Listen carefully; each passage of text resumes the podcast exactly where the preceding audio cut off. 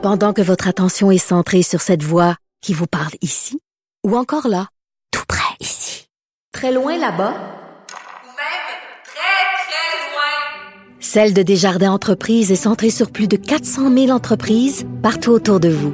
Depuis plus de 120 ans, nos équipes dédiées accompagnent les entrepreneurs d'ici à chaque étape pour qu'ils puissent rester centrés sur ce qui compte, la croissance de leur entreprise.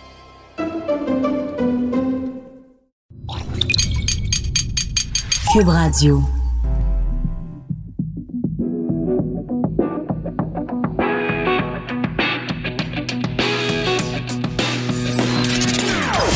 Des opinions bien à elle. Sophie Durocher. Son franc-parler ne laisse personne indifférent. On n'est pas obligé d'être d'accord. Bonjour, bonjour, c'est Sophie du Rocher. On est mercredi le 23 octobre 2019. Merci beaucoup d'avoir choisi Cube pour passer votre heure de lunch, que vous nous écoutiez en direct ou en différé. Merci d'être là. Connaissez-vous le nom Jessica Yaniv? Alors, c'est un nom qui a beaucoup circulé dans euh, le Canada anglophone au cours des derniers mois. Je vous explique pourquoi, parce qu'il y a une décision très importante concernant Jessica Yaniv qui est sortie euh, aujourd'hui en Colombie-Britannique. Donc, Jessica Yaniv, c'est une femme transgenre euh, qui vit en Colombie-Britannique. Jessica, donc, née dans un corps masculin, mais transgenre. Donc, euh, elle a conservé ses organes génitaux masculins. Il y a plusieurs mois de ça, Jessica, qui s'identifie donc comme femme, a voulu se faire euh, épiler, comme beaucoup de femmes. Mais je vous rappelle que Jessica est née dans un corps masculin et donc a conservé ses organes génitaux masculins, donc pénis et testicules.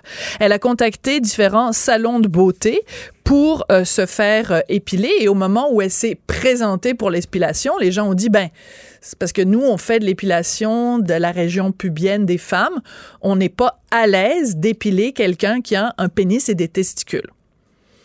Alors, elle s'est présentée dans plusieurs salons de beauté comme ça, et devant le refus de tous ces salons de beauté de faire une épilation autour de son pénis et son scrotum, Jessica Yaniv a dit Je suis victime de discrimination sur la base de mon identité sexuelle et mon identité de genre. Vous me suivez jusqu'ici. Donc, Jessica Yaniv va déposer une plainte au tribunal des droits de la personne. Les esthéticiennes qui, les unes après les autres, avaient refusé de faire cette épilation sont allées témoigner et aujourd'hui, le tribunal des droits de la personne a débouté Jessica Yaniv en disant, ben non, votre plainte n'est pas recevable. Vous n'êtes victime d'aucune discrimination. Ces esthéticiennes-là avaient parfaitement le droit de refuser d'épiler, je le répète encore une fois, des organes génitaux masculins. Alors pourquoi je vous parle de ça en début d'émission? Parce que quand j'ai lu cette histoire-là que je suis depuis le tout début, je, pousse régulièrement des bains voyons donc. Pourquoi? Parce que je pense en effet que dans le monde dans lequel on vit, les personnes transgenres sont très souvent victimes de discrimination. Mais je pense que dans ce cas-ci, la cause de Jessica Yaniv, ça dessert la cause des personnes transgenres. C'est un petit peu euh, une histoire de type Pierre qui crie au loup. Ben, il y en a pas de loup. Alors, le jour où le loup se présente réellement, ben, il y a personne qui croit Pierre parce qu'il a trop souvent crié au loup. Je pense que dans le cas de Jessica Yaniv qui dit je suis victime de discrimination parce qu'on refuse de m'épiler, donc c'est de la discrimination contre les personnes transgenres, je pense que ça n'est pas une cause qui est représentative d'une vraie, d'un vrai cas de discrimination. Je comprends parfaitement une esthéticienne qui est habituée de, d'épiler les régions intimes d'une, d'une personne de sexe féminin que cette personne-là refuse d'épiler quelqu'un qui a gardé ses organes génitaux masculins, c'est parfaitement compréhensible et ce n'est pas être transphobe que de dire ça. Donc, de toute façon, le tribunal des droits de la personne de la Colombie-Britannique a donné raison aux esthéticiennes et non seulement ça, mais Jessica Yaniv doit donner 2000 dollars donc pour compenser les esthéticiennes qui ont été faussement accusées de discrimination. Alors, je pense en effet qu'il y a bel et bien des causes de discrimination envers les personnes transgenres Malheureusement, dans ce cas-ci, ça a été un petit peu un dérapage et un petit peu une dérive. Donc, c'est mon éditorial pour aujourd'hui, le mercredi 23 octobre 2019. On n'est pas obligé d'être d'accord, mais on peut en parler. Sophie Durocher, on n'est pas obligé d'être d'accord. Cube Radio. Je vais vous citer une phrase et vous allez essayer de deviner, question quiz, qui peut bien avoir écrit une chose pareille. Euh, début de la citation, on ouvre les guillemets. Le port du voile est le signe ostentatoire d'une compréhension rétrograde obscurantiste et sexiste du Coran. Voiler les femmes, c'est stigmatiser leur présence dans l'espace public. Fin de la citation. On ferme les guillemets. Qui a écrit ça? Est-ce que c'est A, un vilain chroniqueur de droite dans le Journal de Montréal, Journal de Québec? Deux, euh, un militant d'extrême droite islamophobe? Ou trois, sans une personnalité de culture ou de confession musulmane en France? Ben, la bonne réponse, c'est trois. C'est en effet une lettre qui vient d'être publiée euh, en France sans un euh, musulman et musulmane de France qui disent le voile est sexiste et obscurantiste. Pour comprendre la raison d'être de cette lettre ouverte, on parle tout de suite avec Rachel Binaz, qui est journaliste indépendante. Elle écrit pour Marianne, elle écrit pour l'Express et différents médias en France. Bonjour Rachel, comment allez-vous? Bonjour, hein, très bien. Et vous? Ben, ben, moi, je vais très bien. Écoutez, cette histoire du voile en ce moment est en train de, de, de provoquer vraiment une, une, crise sociale en France pour comprendre pourquoi 101 personnalités musulmanes euh, de culture ou de confession musulmane ont écrit cette lettre. Il faut commencer au début.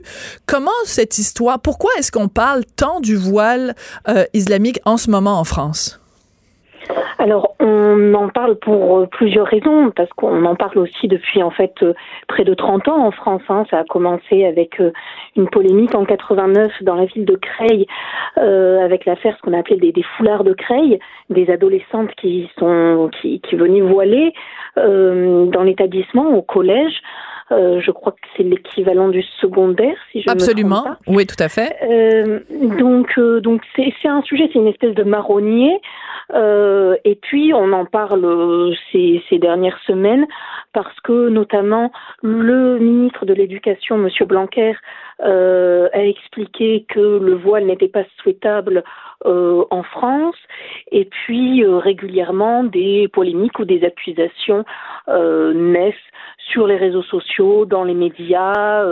dernièrement, par exemple, la question des accompagnatrices. Est-ce que les accompagnatrices, lors des sorties scolaires, ont le droit ou pas d'être d'être voilées? Normalement, la justice avait tranché, elle avait dit que oui, mais voilà, c'est c'est une question qui d'un point de vue juridique est peut-être réglée, mais pas d'un point de vue social, ou en tout cas pas entièrement. D'accord. Et il y a eu aussi un incident, Rachel, c'est important de le rappeler. Euh, il y avait une réunion, je pense, à l'Assemblée nationale, enfin dans, dans l'hémicycle, et il y avait une accompagnatrice scolaire qui donc accompagnait des enfants qui allaient euh, assister, voir comment leurs députés, comment ça se passe, la démocratie en France. Or, elle était voilée. Et il y a, corrigez-moi si je me trompe, un député du RN, donc le, euh, qui euh, lui a dit, ben il faut que vous enleviez votre voile. On peut, on n'a pas le droit de signes ostentatoires dans un endroit où s'exerce la démocratie française. Et c'est ça un petit peu qui a mis le feu aux poudres. Exactement, c'est encore une fois la question des accompagnatrices euh, scolaires. Et puis, en fait, cet incident faisait suite à un attentat. Donc, euh, il y avait une grande crispation euh, et des tensions en France qui ne sont pas entièrement réglées. Donc, un climat assez particulier. Et donc, ce, cet homme politique qui appartient au Rassemblement national ancien Front National, euh, a voulu, a demandé à cette dame de quitter, euh, de quitter la pièce. Donc ensuite, donc ça a été repris, cette affaire a été reprise par des associations euh, islamiques euh, françaises. Euh, elle-même a fait une déclaration en expliquant que sa vie était euh, était gâchée, détruite. ça a détruit ma vie, a-t-elle dit. Détruite. Oui. Donc complètement disproportionnée, bien sûr, par rapport à l'événement. Et voilà, la, la, la polémique euh, s'est cristallisée autour de ça, ravivant des tensions euh, qui ne sont pas réglées depuis, euh, depuis au moins 30 ans en France. Oui. Alors, comme toujours en France, parce que c'est un pays qui compte, euh, bon, euh, disons 60 millions d'habitants et là-dessus, il y a 59 millions de grandes gueules, quand même, il faut le dire. Donc, il y a 90 euh, personnalités françaises, dont le comédien qu'on adore, Omar Sy, je pense Mathieu Kassovitz également. Ils ont signé une lettre en disant, ça suffit, il faut arrêter de taper sur la tête des musulmans en France. Et en fait, la lettre dont on parle, nous, aujourd'hui, c'est une réplique à la lettre des 90 personnes. Voilà, une réponse. C'est une réponse, tout à fait. Euh, oui, alors on, a régulièrement hein, en France des, des, acteurs, des artistes qui se trouvent une conscience politique soudaine et une expertise d'un sujet et euh, qui ont envie euh, avec plein de bons sentiments, hein, euh, de s'exprimer dans les médias et de distribuer les bons et les mauvais points.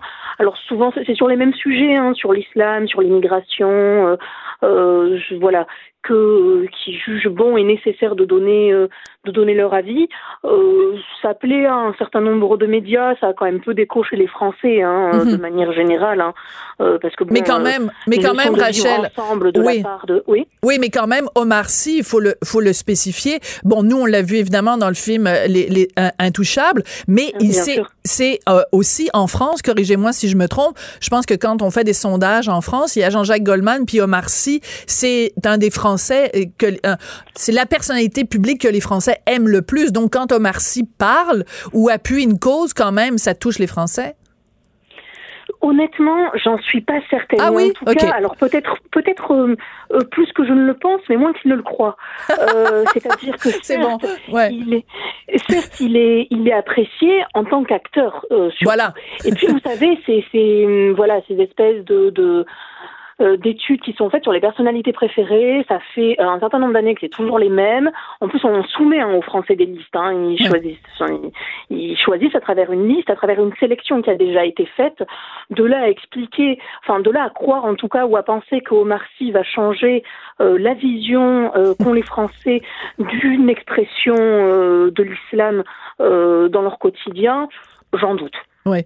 Mais ce qui est intéressant, parce que la France est un pays de débat et c'est pour ça que c'est fascinant. Quand les 90 personnalités publiques ont signé cette lettre en disant arrêtez de stigmatiser les musulmans, il y a quand même des personnalités comme euh, Zinab El Razoui, donc cette ancienne journaliste de Charlie Hebdo qui a perdu quand même 11 de ses amis et collaborateurs quand il y a eu les attentats à Charlie Hebdo. Elle, elle s'est adressée aux signataires de la lettre en leur disant, ben, c'est bien que vous vous souciez euh, de, de ce, de ce dossier-là, mais comment ça se fait qu'on vous a pas entendu pleurer les orphelins des quatre policiers qui ont été tués à la préfecture par quelqu'un qui s'était radicalisé? Donc, c'est, c'est, en fait, le, le débat est toujours, porte toujours là-dessus en France le, le, débat, encore une fois, en fait, euh, le débat n'est pas réglé, loin de mm. là.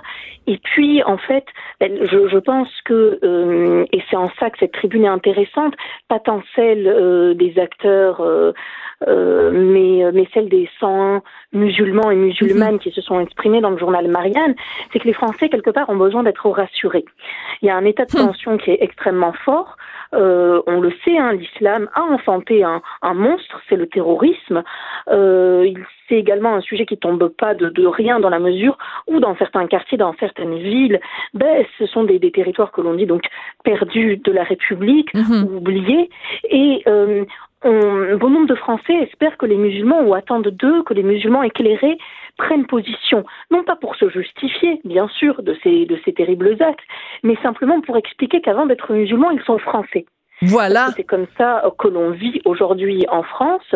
C'est une appartenance nationale qui est forte euh, et l'idée que voilà que que l'islam euh, peut vivre en terre de France euh, avec euh, avec un régime ben, post-concordat idéalement, euh, c'est-à-dire la loi de ton pays avant ta propre loi, la loi de, de ta religion. Oui. Alors, ce qui est intéressant, donc revenons à cette lettre. Vous avez dit donc publiée dans Marianne. Donc, c'est quand même, il faut rappeler, ces gens sans une personnalité musulmane, donc soit de culture mmh. ou de confession, donc on, prend, on comprend très bien la nuance, disent le voile est sexiste et obscurantiste. Alors, quand on lit la liste des signataires, ben c'est pas des euh, François euh, Gendron ou des. Alors, c'est Leida Ajdir, Aïda Akari Sherif, Nadia Ben Abdallah, Aïcha ben, ben Abdel Yalil, Kamel Benkesh, euh, Kassi Bourich. Bon, ce ne sont donc que des gens qui connaissent de l'intérieur ce que c'est la culture musulmane et ce que c'est la religion de l'islam. Et ce sont eux qui lancent un message au reste de la population en disant attention, attention, le, le, port du voile est le signe ostentatoire d'une compréhension rétrograde, obscurantiste et sexiste du Coran. Si, euh, je sais pas moi, euh, quiconque dans la société française, je sais pas moi, je vais prendre un, comédien au hasard, je sais pas si Gérard Depardieu avait mhm. dit ces mots-là, ben il serait fait clouer au pilori, non? Oui, euh, ensuite euh, une petite une petite nuance.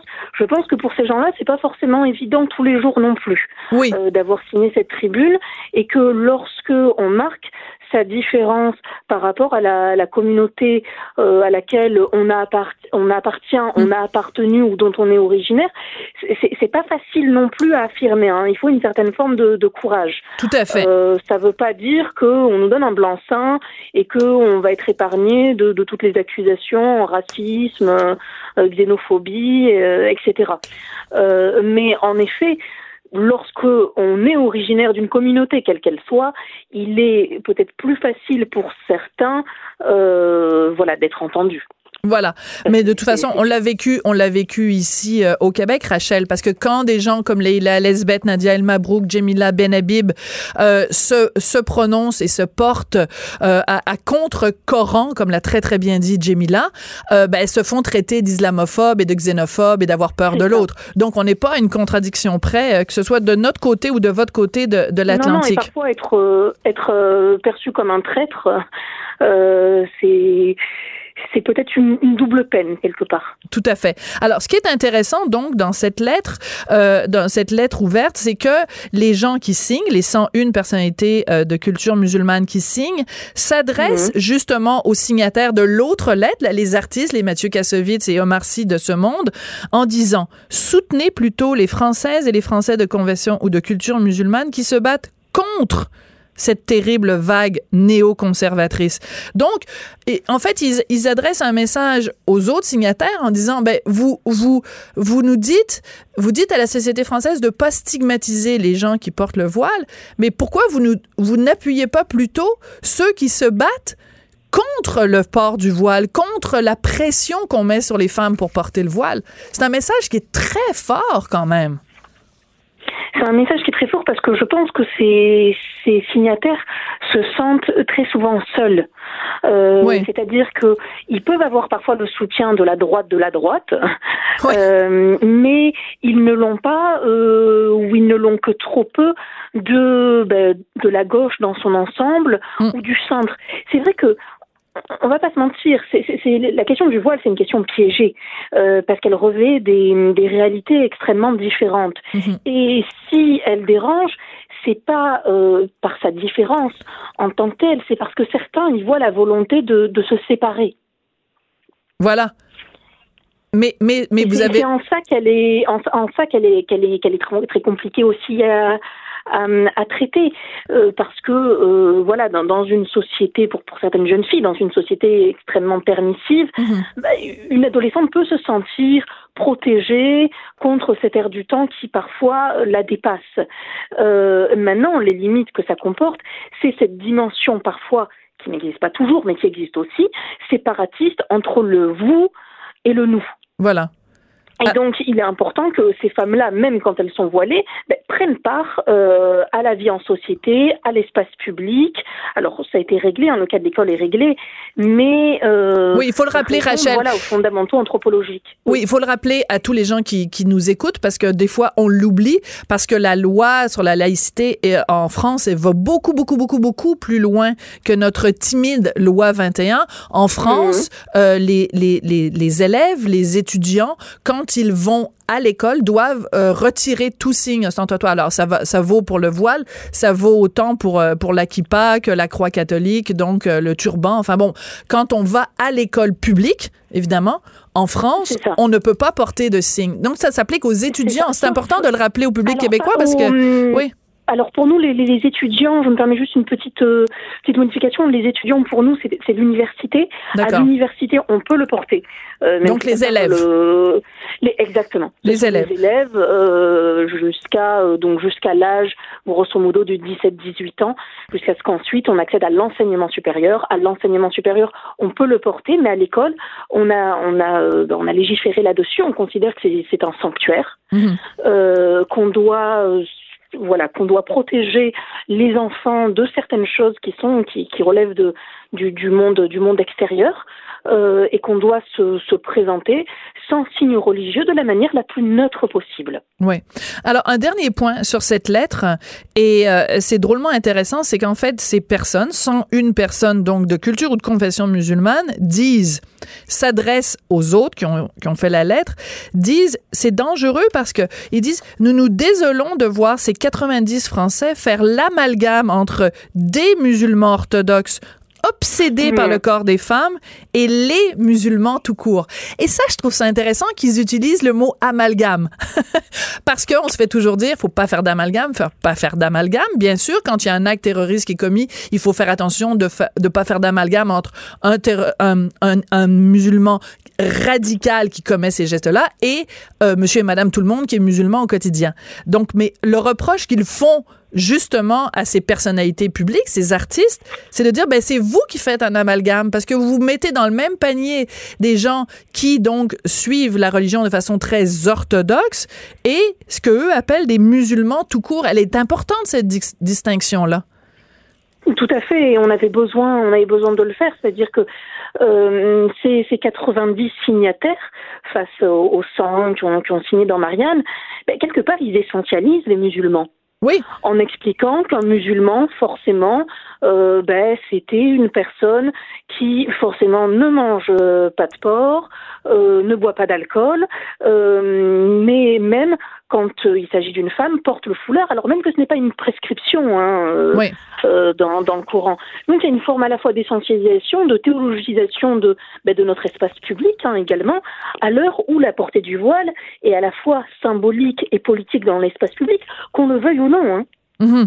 Tout à fait. Alors, euh, Rachel, la raison pour laquelle on vous demandait à vous, c'est parce que vous écrivez donc régulièrement pour, pour Marianne.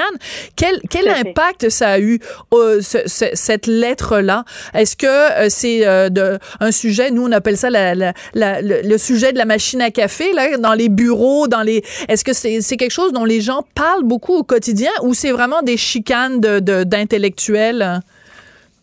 Non, elle, elle a eu, euh, elle a eu au moins la- la- le mérite euh, déjà de donner une autre voix aux musulmans, Mm. Euh, c'est-à-dire ben, euh, peut-être d'ouvrir le débat sur euh, l'islam des Lumières que certains attendent tant, parce que peut-être que- qu'aussi l'islam peut aujourd'hui évoluer et euh, sortir de cette exégèse qui a été fixée, euh, qui est fixée au, XIVe siècle, hein, avancer, c'est peut-être en terre de France justement. Peut-être que c'est dans ce pays-là qu'enfin l'islam pourra faire le travail que attendent de lui toute une partie de l'Occident. Donc c'est c'est une tribune qui est, qui est salutaire, euh, qui est rassurante aussi, je le disais tout à l'heure, pour les Français, Mhm. qui entendent aussi un autre son de cloche. Voilà. Et, euh, et voilà, et toute une partie du, du débat qui se poursuit, mais pas seulement avec les, les pro-voiles, mais avec des musulmans qui considèrent que le voile est sexiste et obscurantiste. Et ils ont tout à autant leur place dans le débat, si ce n'est plus, que ceux qui prônent justement le voile dans l'espace public en France. Hmm. En tout cas, c'est absolument passionnant de notre point de vue à nous, euh, Québécois, surtout qu'on vient d'avoir une élection qui était quand même en grande partie aussi euh, euh, euh concentrée sur un débat sur la laïcité, de voir euh, que ben, c'est pas des questions, ce sont des questions complexes, mais c'est important dans un débat comme celui-là d'entendre justement la voix et dans ce cas-ci, sans une personnalité, je tiens à le mentionner, c'est quand même énorme. Je pense qu'à un moment donné au Québec, il faudrait qu'il y ait une, une lettre ouverte comme ça des des, des, gens de confession et de culture musulmane qui euh, défendent leur vision euh, de, de, de, la place de l'islam dans la société. Ce serait drôlement intéressant. Rachel Bilal, c'est toujours un plaisir de vous parler. Vous êtes journaliste indépendante. Merci Rachel, donc journaliste indépendante pour Marianne et l'Express, donc des petites nouvelles de nos cousins français. On n'est pas obligé d'être d'accord. Joignez-vous à la discussion. Appelez ou textez. 187 Cube Radio. 1877 827 2346. Alors, vous le savez, euh, les nouvelles sont plutôt euh, tristes, plutôt euh, terrifiante. Euh, aujourd'hui, donc, un père de famille âgé de 40 ans qui aurait abattu ses deux enfants, 5 ans et 7 ans, qui s'est ensuite euh, enlevé la vie. Ça s'est produit hier soir euh, à Montréal. Et ce qui est, pour rajouter l'horreur à l'horreur, c'est la mère des enfants, donc la conjointe de ce monsieur-là, qui, qui a fait la découverte à son retour au travail. Écoutez, la scène était tellement difficile que même les premiers policiers qui se sont rendus sur place euh, ont dû euh, recevoir euh, de l'aide et ont dû ont dû quitter tellement la scène était absolument horrible. Alors, on va parler de ce sujet-là, mais d'abord, puisque c'est de coutume à chaque fois qu'on parle de cas de suicide ou de cas de, de, violence, je veux absolument vous donner, on va commencer par ça, vous donner le numéro à appeler si vous avez besoin d'aide, si vous êtes en déroute, en détresse, vous savez qu'il y a des gens qui peuvent vous écouter, qui peuvent euh, entendre votre détresse. Alors, je vous donne le numéro de la ligne québécoise de prévention du suicide. C'est le 1-866 appel APPE2LE e ou le donc 277 3553 ou encore le www.aq ps.info. C'est important parce que c'est toujours un délicat, un sujet délicat quand on parle de suicide. Donc, pour essayer de comprendre ce qui se passe dans la tête de quelqu'un qui passe à l'acte, non seulement contre ses propres enfants, mais contre lui-même. Euh, je rejoins tout de suite au téléphone Pierre Faubert, il est psychologue clinicien. Bonjour Pierre, comment allez-vous? Ah, ça va, Sophie, merci. Ça va malgré, malgré, euh, euh, j'avoue que moi-même, ça m'a rappelé des très, très triste souvenir dont on se souvient tous euh, il y a quelques années. Et puis, euh, et, et qu'on m'avait appelé aussi euh, dans cette situation-là. Mm. Et j'avoue là que ça m'affecte aussi. Mm. Et puis, j'ai des pensées vraiment pour les personnes qui qui sont de près ou de loin affectées par ce, ce drame, ce meurtre, ces meurtres, et puis aussi pour les, intervenants de première ligne qui mm. sont allés. On pense au, policier Bigra qui euh, malheureusement a mis fin à sa vie lui aussi, qui avait été un des premiers à, arriver sur la scène de, de ce dont on se rappelle. Alors oui, euh, oui je suis là avec euh, avec vous, Sophie, et puis on va essayer de comprendre qu'est-ce qui arrive de comprendre. Mais, mais je, je, suis contente que vous reveniez sur, bon, je, vous, sans en parler, vous parlez de l'affaire euh, de l'affaire Turcotte, mais c'est que, en effet, c'est important de le dire. Euh, quand un drame comme ça se produit, il y a euh, les victimes premières, il y a les victimes mm-hmm. euh, collatéral, il y a mhm. tout l'environnement, les premiers répondants, il y a la mhm. famille des victimes, il y a les, la famille de, de, de la mère, la famille, les grands-parents, les oncles, les tantes. C'est euh, l'effet euh, ricochet, c'est-à-dire qu'on met, on lance une pierre dans l'eau, la pierre elle-même est un drame, mais il y a mhm. tous les drames conséquents euh, tout autour. C'est important de le rappeler, euh, Pierre, parce que, euh, bon, il y a trois victimes, mais en fait, il y en a beaucoup plus que trois, là. Ah oui, il y en a beaucoup plus. Et puis euh, l'image que vous donnez de, de cercle euh, euh, concentrique de, de vagues produites par une pierre dans l'eau, c'est ça va loin, ça. ça, on, dirait que ça, se dissout, ça disparaît, mais en fait, ça continue. Et puis il faut toujours être vigilant. Et puis, euh, c'est dans cette vigilance-là, moi, que j'encourage les gens à, à, chercher justement les signes et à ne pas éteindre, comme on le fait parfois, nos extincteurs de, de, de, de feu ou de fumée, ou euh, pas les mais les avertisseurs de fumée euh, qui, qui euh, sont là justement pour nous protéger. Il n'y a pas un pilote au monde qui va partir sans vérifier tous ces tous ces systèmes d'urgence dans son avion, sachant très bien que c'est lui aussi qui, qui, qui partirait, qui serait mort si jamais il y avait un, drame mécanique dans l'avion. Alors donc, c'est ça. Il faut, il faut être vigilant et, et essayer le plus possible et avoir le courage je dirais, ça prend du courage d'observer les, les, des signaux euh, qu'on arrive mal à, interpréter, autant chez soi-même que chez les autres. Bon, alors vous, vous êtes un peu notre pompier, Pierre. Vous nous dites, il faut faire attention aux signaux que nous que, qu'émettent les avertisseurs d'incendie, dans ce cas-ci, des avertisseurs de violence à venir. On est d'accord. Donc, chef pompier, dites-nous comment on les reconnaît ces signes-là? Comment on reconnaît? On va commencer par quelqu'un qui s'en prendrait à lui-même, donc quelqu'un qui voudrait passer à l'acte. Quels sont les signes? Puis après, on va parler des autres signes.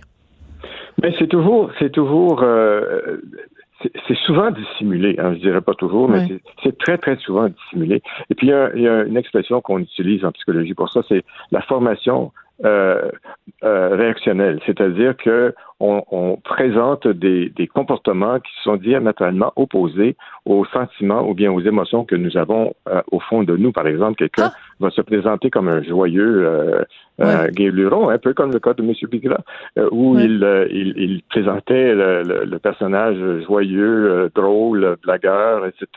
Il faisait de la moto, bon, et personne ne pouvait soupçonner qu'en dessous de ça, il y avait une, une, une euh, détresse profonde, une douleur de vivre, une douleur de l'âme vraiment profonde. Alors c'est vrai que c'est difficile de, en fait, ça prend des, des, des, guides avertis, des gens qui sont capables de voir les signes. C'est un peu comme quelqu'un qui va dans la forêt et puis euh, un néophyte qui connaît absolument rien, puis quelqu'un qui a vécu dans le bois, un Amérindien ou quelqu'un qui connaît ça. Et il va lui voir ou elle voir les signes qui vont nous aider à savoir où aller. C'est-à-dire que les signes sont là, mais on n'est pas tous capables de les interpréter. Ben, voilà, e-, exactement. Écoutez, aller dans un pays, moi je vais aller en Finlande à un moment donné, il y a des signes partout, mais ils sont en finlandais, je comprends absolument rien. Voilà. Alors donc quelqu'un qui a des pensées suicidaires euh, parle finlandais, donc ça prend quelqu'un qui parle finlandais pour le comprendre. Eh, non, oui, mais enfin, pour l'image, je pense que tout le monde comprend très bien ce que vous voulez dire. Alors, comment on fait? Il faut tous qu'on se mette à... Est-ce qu'il y a que des spécialistes, donc, qui peuvent reconnaître ces signes-là ou les, ou les interpréter de la bonne façon? Est-ce que... Non. Non. Non, non, non. En fait, euh, c'est-à-dire que tous et toutes n'ont pas les, les vocabulaires pour euh, euh, vraiment mettre les mots sur ce qui est ressenti surtout, hein, parce mhm. que parfois, on peut se fier, oui, à des comportements euh, drastiquement euh, différent. Par exemple, quelqu'un qui, je sais pas, qui reste toujours couché, quelqu'un qui qui mange plus, quelqu'un ou qui ait un changement euh, important dans le comportement habituel de quelqu'un. Par exemple, que ce soit dans le travail, dans, dans ses relations, hmm. dans son hygiène, enfin tout ça. Et, et ça, c'est visible. Ça, les gens, tout le monde peut voir ça. Attendez, dans son hygiène, je vous arrête deux secondes, Pierre, si vous le permettez. Donc, quelqu'un qui, tout d'un coup ou de façon progressive commence à moins prendre soin de lui, pas se laver les cheveux, pas, pas se doucher ou pas. Euh. Donc ça. ça, peut être un signe que cette personne-là est petit à petit en train de s'en aller de la société. Mais, mais, le petit à petit que vous mentionnez là, est important parce que le petit à petit, là, c'est, ça, ça, rend la chose imperceptible. C'est-à-dire qu'on s'y habitue et puis on voit pas. C'est, c'est pas comme si je vois quelqu'un lundi puis la prochaine fois que je le vois, c'est euh, euh, dans un mois. Et là, je le vois tout, euh, tout changer. débraillé. débraillé. Mais la personne qui vit avec puis qui voit pas mm-hmm. vraiment ça là, se produire graduellement, ben peut-être moins apte à pouvoir le détecter. L'autre affaire aussi, c'est que on se fie pas à nos intuitions. Ah oui? Vous savez? Oui, on se fie pas à nos intuitions parce que si, si par exemple, vous êtes avec quelqu'un, mm. puis vous avez l'intuition que lui, là, ou elle, là, il y a quelque chose qui se passe. Je sais pas quoi, là, mais je sens qu'il y a quelque chose qui se passe. Fait que là, aujourd'hui, avec euh, la, la, la, la rectitude politique euh, Ouais. à outrance, à outrance, on va pas dire à la personne, mais sais-tu quoi, il me semble que t'es es bizarre. On va pas dire à la personne, t'as- l'air bizarre. Parce que là, on va dire, hey, tu te mets de quoi, toi? Tu Fait portes que- un jugement, puis il faut surtout pas juger. tu me juges, puis tout ça. Puis là, on Ouais. tombe dans tout ça de- d'excès, de, de sémantique et puis de, de, politesse, etc. Et, et, et puis, on on se rend pas service. Oui. Et ça, ça suppose quoi? Ça, et là, c'est un point important ici. Ça suppose un manque d'intimité. Et quand je dis Mm. intimité, je veux dire, ça manque de possibilité pour un individu de dire n'importe quoi. Mm. N'importe quoi. J'ai envie de tuer mes enfants. Ma femme, j'ai envie de me tuer. Ben là, la personne a, a plus honte de dire ça que de le faire, en quelque sorte. Voyez? Ouais. Et, et donc, à ce moment-là, euh, la, la personne n'est pas dans une capacité de vie intime. Puis là, à chaque fois qu'on dit intime, tout le monde pense sexuel. là. Ça n'a rien à voir. Non. C'est la, la possibilité d'être vraiment là, Soi-même. Ouais. soi-même. Et puis, euh, écoutez, euh, c'est- essentiel. L'intimité dans, la vie d'un- d'une personne, elle est essentielle à l'hygiène mentale. D'accord. Alors, je vous, je vous prends, je prends la balle au bon, Pierre. Oui. Dans quel contexte un homme de 40 ans qui vit à Montréal, euh, au coin de la rue Curato et de l'avenue Pierre de Coubertin, dans Hochelaga Maisonneuve, dans quel contexte ce monsieur-là peut, en toute impunité, dire j'ai le goût de me tuer, j'ai le goût de tuer ma femme, j'ai le goût de tuer mes enfants. Quelle, quelle oreille va l'écouter dire ça? Euh, C'est une bonne quelqu'un question, qui hein? quel- quelqu'un Ouais. qui l'aime vraiment, quelqu'un qui l'aime vraiment, quelqu'un qui a, en qui il a confiance.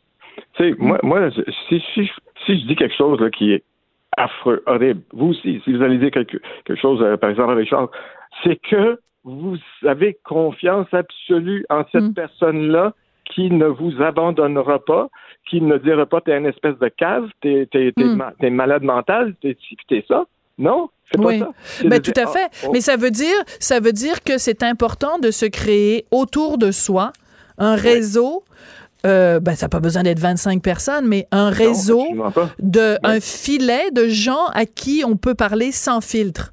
Ben oui, Et si que- on n'a pas ça, c'est là que que- que- qu'on qu'on a un problème justement. Ben, c'est là que tout se passe à l'intérieur et puis Ouais. on est dans ce qu'on appelle le court-circuit. C'est-à-dire, c'est-à-dire Hmm. que c'est, là que les fils se touchent, dans le court-circuit. Un court-circuit, on sait en électricité Oui, que ça fait? Bon, puis euh, qu'est-ce qui arrive quand il y a un court-circuit? Ben, les disjoncteurs, là, ils, ils, ils, ils- ils se ferment. On pète Bon. les plombs. On pète les plombs. On pète les plombs, exactement. Mais, Alors- mais, mais dans ce que- mais l'affaire, là, c'est, que il y en a combien de dizaines de milliers de personnes qui se divorcent, puis qui se séparent, et puis qui Mm. ont des problèmes amoureux, puis etc., etc. Puis, puis, vous voyez, c'est pas tout le monde qui fait ça, heureusement. Alors donc, ça prend des situations et des personnes vraiment particulières, ayant vécu des choses particulières, qui, euh, je sais que les gens vont dire, ben, tu dis n'importe quoi, c'est, très flou ce que tu dis là, mais il y a quand même des facteurs qui sont génétiques, il y a des facteurs qui Mm. sont environnementaux, et puis il y a l'histoire de, l'individu. Quelqu'un qui a vécu des, des drames, des traumas, des choses comme ça, eh bien, ça sort d'une manière ou d'une autre. Et Mm. puis, et puis il y a aussi le phénomène de l'impuissance. Bon, je parle pas d'impuissance sexuelle, quoi Bien que ça sûr. peut jouer ça aussi, mais il y a l'impuissance, c'est-à-dire je je sais pas quoi faire, j'ai pas Mm. les moyens de m'en sortir. Et encore là, on est dans la honte, surtout chez les hommes qui disent ah ben là, écoute, tu peux pas en parler à personne. Moi, je suis un homme, il faut, faut que je Je sois fais fort. etc. Ouais. Ouais. Et puis, et puis c'est là que, puis là, je vais faire un petit peu mon, mon psychanalyste de cinq scènes, c'est-à-dire que euh, il y a euh, euh, des symboles là-dedans. Le couteau, là, c'est un symbole, ça. C'est un symbole vraiment phallique. C'est un Hmm. symbole phallique, ça, le couteau. C'est un objet qui pénètre. Ouais. C'est un objet qui, qui entre dedans. Ouais. Et donc, quelqu'un quelqu'un qui se sent impuissant, souvent va utiliser, euh, ben, c'est toujours une arme. C'est une forme de projection. c'est une projection et puis c'est vraiment une façon d'entrer dans dans, dans l'autre et, et de faire mal à l'autre Hmm. parce que la personne se sent impuissante et, est pas cap- et puis l'impuissance n'est pas dans dans la force physique l'impuissance est dans l'incapacité de pouvoir se dire se révéler dans la confiance et dans l'intimité d'une relation qui est vraiment une relation on va dire d'amitié d'abord mais éventuellement, même dans l'amitié, de l'amour. Hmm. Ben, en fait, une relation, une relation de confiance. Je pense que c'est le mot au-delà Oui, de que ce soit de l'amitié oui. ou de l'amour, mais parce que ça peut être un ami à qui on se confie, juste Ah quelqu'un. oui, de confiance. Un, professionnel, d'ailleurs, on sait très bien que la guérison en thérapie, en psychothérapie, elle dépend énormément de la relation de confiance qu'il peut y avoir entre la, la personne et, euh, Absolument. et le, le thérapeute. Pierre Faubert, euh, merci d'être venu euh, mettre euh, un peu de, de, de lumière dans tout ça pour mieux comprendre ce qui peut mener quelqu'un à poser ce geste-là incompréhensible, mais Oui. mais Mais, Il y a tellement de peut- détresse. on- rapidement, il y a Pierre. tellement- oui, oui, il y a tellement de détresse, mais en même temps, il faut en parler comme on le fait. Oui. Et puis, il faudrait peut-être prendre le temps d'approfondir dans d'autres circonstances. Oui, tout à fait. Ben, vous reviendrez, Pierre, puis on continuera à en parler parce que Ok, c'est important de mettre des mots sur cette euh, détresse-là. Et je rappelle euh, donc rapidement, euh, si vous avez besoin d'aide, vous pouvez communiquer avec la Ligue québécoise de prévention du suicide, 1-866-APPEL. Et on avait au bout de la ligne Pierre Faubert, qui est psychologue clinicien. Merci beaucoup, Pierre. Chroniqueuse et blogueuse au Journal de Montréal. Sophie Durocher. On n'est pas obligé d'être d'accord. Bonjour, hi. Mon prochain invité, my next guest, is a comedian. Il est humoriste. Il est aussi columniste. Donc, euh, he's a columnist. Il est chroniqueur. And he defends bilingualism. Il défend le bilinguisme. Il s'appelle Thomas Leblanc. His name is Thomas the White. Bonjour, Thomas. Allô, Sophie. Comment ça très va? drôle.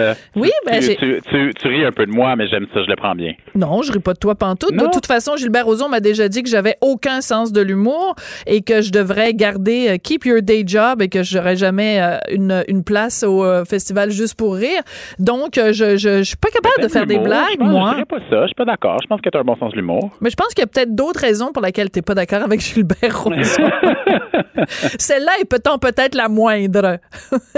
oui, probablement. Oui. Alors, écoute, euh, on, on- je te présentais donc dans les deux langues. Thomas, bon, tu étais souvent euh, ici. Tu viens nous parler de différents textes que tu fais pour Urbania où on réfléchit ensemble, toi et moi, sur différents sujets de société. Et là, justement, euh, sur le site de Urbania, il y a une entrevue avec toi parce que tu fais des spectacles, donc, d'humour bilingue. Ça s'appelle évidemment Bonjour Hi. Le prochain, c'est le 5 décembre. Et toi, tu défends l'idée que c'est le fun être bilingue. Puis pourquoi les gens comme Mathieu Bock-Côté euh, grimpent dans les rideaux quand on se fait parler en anglais à Montréal? Est-ce que je schématise ou c'est un peu ça? Ben oui, non, mais en fait, c'est euh, moi je, je, je suis francophone, mais j'ai commencé à faire du stand-up assez tard. Euh, j'ai commencé il y a cinq ans. Et mais j'ai commencé en anglais, en Ouais. fait, et euh, pour plein de raisons, au niveau, je pense au niveau de mes, de mes goûts, de mes sensibilités, euh, je trouvais ça assez drôle d'être le, le French Canadian en anglais aussi, Ouais. quelque chose qui m'amusait parce que les anglophones des fois sont un peu déconcertés par notre euh, notre, notre notre bonhomie, notre franchise, notre Ouais. façon de dire les choses. Et, euh, et moi, j'avais, j'ai réalisé assez rapidement que à Montréal, il y a bien entendu l'industrie québécoise de l'humour en français, puis en anglais, il y a une petite scène alternative euh, euh, plus, plus, plus edgy, je dirais, mais que les deux se communiquaient pas, n'avaient pas vraiment de, de pont ou très peu, avaient peut-être des gens comme Sugar Sammy ou Mike Ward, mais pas tant Mhm. que ça. Et, euh, et j'ai eu envie cet été de lancer un show qui s'appelle Bonjour Hi. C'est vraiment simple. C'est un showcase, un peu comme l'Open Mic avait, là, genre un showcase avec plusieurs humoristes. C'est juste que moi, j'avais envie d'inviter des franco puis des anglos qui me font rire.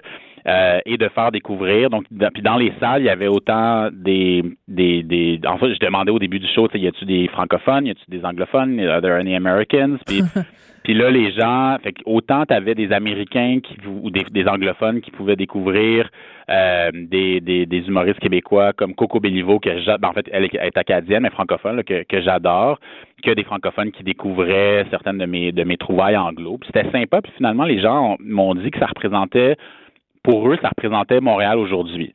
D'accord. Mais tu vois, tu disais tout à l'heure que la scène euh, anglo euh, de l'humour est plus edgy. Ça veut dire quoi? Ça veut dire que en anglais, on va plus loin, on est plus dans la tradition justement du stand-up américain, des George Ben, Carlin. et des... euh, c'est certainement moins scripté avant de se rendre sur scène. Il y a une Ah oui, à l'improvisation, je dirais, euh, par- pour plein de raisons. La première, c'est qu'il n'y a pas à Montréal l'équivalent de l'École nationale de l'humour pour les anglophones.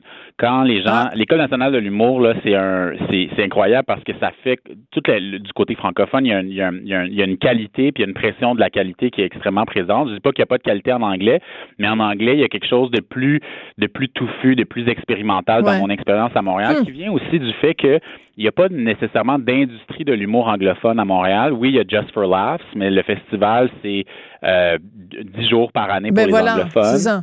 Euh, et s'ils veulent travailler en anglais, faire du stand-up en anglais, oui, il y a des, vraiment plein de shows dans des bars, mais c'est pas professionnel de la même façon que chez les francophones qui peuvent aller à la télé, Tout qui à peuvent fait. devenir des vedettes, donc ils doivent aussi avoir un fini qui est plus monsieur, madame, tout le monde.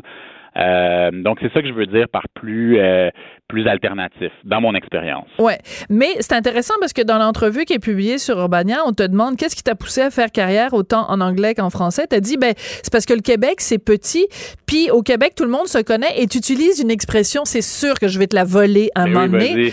Écoute, tu dis dans les médias québécois tout le monde est à un degré de séparation de Guy Lepage. Ben, Sophie, c'est vrai? Ben oui, ben c'est sûr.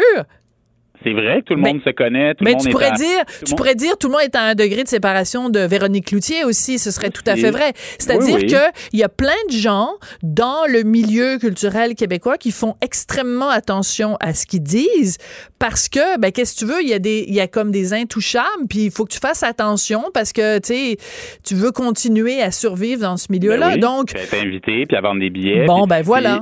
Puis, moi, c'est toujours quelque chose qui m'a un peu euh, repoussé, en fait, ce, ce, ce- club-là. Puis les clubs, il y en a deux. Hein. Il y a le club, là, tu parles du club de Radio-Canada, mais il y a un club à TVA aussi, tu sais, à- chez Québec. Oui, des C'est clics. super correct. ben oui. C'est vraiment, c'est pas grave que ça existe. C'est juste que moi, je regardais ça, j'ai 34 ans, j'ai euh, j'ai fait mes, mes études universitaires en anglais, je parlais correctement anglais, puis là je me suis dit ah ben moi j'aurais envie de juste connecter avec d'autres gens. Fait que j'ai euh, le fait que je suis un, je suis gay aussi, fait que le fait que la, Ah, t'es gay? ben oui, je vous en ai parlé souvent Sophie. Ben non, je te niaise. Puis là, en fait, le fait que, le fait que là-dedans, du côté de, il y a comme un, j'avais envie de connecter avec la, la communauté queer à l'extérieur du Québec. Puis ben, Ouais. la, la réalité fait que c'est des gens qui parlent pas toujours français. Des fois, ça arrive qu'ils parlent français, mais pas toujours. Euh, fait que rapidement, je me suis comme tourné vers l'humour en anglais au début. Je pense qu'il y avait quelque chose. Ma, ma psy, tu sais, j'en parle dans l'entrevue avec Urbania. Ma psy me dirait aussi que la langue maternelle, c'est plus près de soi. C'est plus quand on dit des choses dans notre langue maternelle, c'est sûr. C'est plus euh, on est plus investi. Bien entendu, je suis détaché par rapport à l'anglais. Mais il y a un rythme qui est différent en anglais. Je- moi, je trouve aussi que j'ai pas la même personnalité. Oui, c'est que tu t'en rends sûr. compte quand tu voyages puis tu vas dans une ville en- anglophone, on est comme une autre personne. Souvent, les gens font la blague aussi quand on parle anglais, comme tout est tout est plus flashy, tout est plus euh, pépé, tout est plus vendeur. Mais tu sais, moi, ça m'amuse ce, cô- ce côté-là, puis j'en ris aussi. Là, Ben attends, tu devrais te mettre à l'italien, toi, parce que le jour où tu vas Ah, commencer à parler oui. italien en Italie, tu vas te dire, coudon, euh, je me prends pour, euh, je sais pas moi, Ben oui, je me prends pour, Vi- pour Vivaldi, pour Verdi, pour. ben, euh, ben, Roberto. Benigni ou, tu sais, Nanni C'est que- Moretti, quelque chose, là? C'est ça qui est, qui est fou, hein. En Ouais. Amérique- en- au Québec, on est comme oh mon Dieu, parler deux langues. Est-ce qu'on est, est-ce qu'on est-ce qu'on commet une- Est-ce qu'on est capable? Ouais. Oui, est-ce qu'on est capable alors que tu sais, pour les Européens ou pour d'autres d'autres nations ailleurs dans le monde, euh, il faut maîtriser plusieurs langues. C'est la Euh, base. la- Mais, mais là-dessus, on est d'accord. OK, Thomas? Oui, oui, oui. Là-dessus, c'est sûr qu'on est d'accord. Euh, Regarde-moi, c'est. Plus, le plus on parle de langue, le mieux on va se porter. Ça, c'est une évidence. Là où je commence à tiquer un peu, c'est que euh, le, on, on, on me fera pas croire et on me fera pas avaler le fait que Montréal est une ville bilingue ou que le Québec c'est bilingue. C'est-à-dire que je trouve que c'est trop souvent une excuse, un paravent pour dire ben pourquoi on se badrerait de parler le français? Euh, Montréal c'est bilingue, fait que en way donc tout le monde, on va commencer une phrase en français, on va la finir en anglais, puis c'est pas grave, tu vas dans un commerce puis tu te fais parler en anglais. Tu sais, euh, get with it là, soyons branchés, soyons soyons internationaux là. Ça, ça me tape Ben, sur les nerfs. Je comprends que ça tape ses nerfs. Euh, moi, je suis pas, je suis pas. Moi, d'abord, le, le Québec c'est pas bilingue. Le Québec c'est français, c'est certain. Montréal, c'est principalement une ville francophone. Moi, mon, mon approche, euh, je te dirais, euh, je, suis assez, je suis assez énervé par les gens qui parlent pas français à Montréal, euh, mais je les, ça va, tu sais, je peux, je peux les accepter, je peux les tolérer. Je suis aussi assez énervé par les, les Montréalais francophones qui n'ont aucun intérêt pour ce qui se passe à l'extérieur du Québec ou dans la, dans le monde anglo-saxon qui veut, veut pas est autour de nous. Donc des fois ça, ça m'embête. Je me dis, Hey, votre monde est vraiment petit là. Tout ce que vous regardez, c'est euh, c'est les médias francophones ou le journal. Tu sais, des fois, je me dis, ah, ben, c'est plate pour eux, mais en même temps, c'est un choix, puis je dois, eux, si je veux qu'ils respectent mon choix, je dois respecter le leur. D'accord. Euh, cela dit, tu sais, moi, moi l'anglais, euh, je pense aussi que appartenant à ma génération, j'ai grandi dans les années 90, 2000, dans le nord de Montréal. Donc, le nord de Montréal, pour les gens qui sont pas familiers, il y a beaucoup euh, d'Italo-Montréalais, il y a beaucoup d'Haïtiens. Euh, fait que moi, les anglophones que j'ai connus, c'était des Italiens, là, tu sais. Moi, j'ai, avant, quand j'étais en Italie, j'ai compris que les Italiens parlaient pas anglais, mais moi, dans ma tête, les Italiens de Montréal, ils parlent anglais. C'est bon, ça. Ouais. rapidement, je me suis dit, ben, moi, j'aurais envie éventuellement. C'est sûr, je veux bien parler français. J'ai toujours, j'ai, j'ai reçu une éducation formidable. Fait que je parle très bien français. J'écris très bien le français. Pour moi, c'est important. Puis je trouve que les francophones, on n'est pas assez fiers de, la langue française quand on la parle puis on l'écrit. Mais je vais pas faire semblant que je parle pas anglais ou me limiter puis refuser en me disant, non, Montréal, c'est une ville française, je parlerai pas anglais. Si quelqu'un m'a, c'est sûr qu'il y a des jours où j'ai pas envie de parler anglais, puis si tu me dis hi, puis que je te réponds en français, puis que tu me parles pas en français, ça va me fâcher dans un commerce. Mais pour moi, le bonjour hi, c'est pas un enjeu qui est si fondamental ou si central. Puis je trouve que c'est devenu une espèce d'épouvantail qui est utilisé pour faire peur aux gens de l'extérieur de Montréal ou même à des francophones à Montréal pour leur dire écoutez, on va perdre qui on est puis notre culture. Cela dit, c'est sûr que c'est glissant. Mais oui, mais c'est sûr qu'on va la perdre, Thomas, si on fait rien. Sais-tu pourquoi? Mm. Parce que bah, on- toi et moi, on n'a pas le même âge, c'est évident. Mais moi, je, je le vois, le français, disparaître à Montréal. Le bonjour hi, là, qu'on a maintenant, il était inexistant il y a dix ans. Fait que c'est pas vrai qu'on est passé de bonjour à bonjour hi et que ça ne signifie rien. Il n'y en avait pas il y a 10 ans. Alors dans 10 ans, ça va être quoi? En 2029, ça va être juste hi. Puis il va y avoir des Thomas Leblanc qui vont dire « Ah, c'est pas grave, ça me dérange pas. Ben, non, moi, je suis pas, je suis pas d'accord. Je pense, honnêtement, pour moi, le bonjour hi, c'est une forme de richesse, c'est un, un symbole d'une diversité linguistique. moi, je suis assez. Je suis assez, je suis assez de cette école-là. Je pense qu'on n'est pas d'accord là-dessus. Euh, Il te reste et moi, 20 je- je- secondes parce qu'on s'en va après. Au contraire, Sophie, je remarque au contraire qu'il y a beaucoup d'anglophones et d'allophones qui parlent français. Il y en a plus qu'avant. Ça, c'est mon expérience. Je- Bon, ben, je- Tu vois le verre, tu vois le verre, euh, t'es trop t'es trop optimiste et moi je suis peut-être trop pessimiste. Je t'embrasse Thomas, merci Oui, beaucoup d'être venu merci, nous parler. Thomas. Leblanc, donc chroniqueur pour Urbania et animateur d'un podcast d'humour LGBTQ. Merci beaucoup, on se retrouve demain à midi.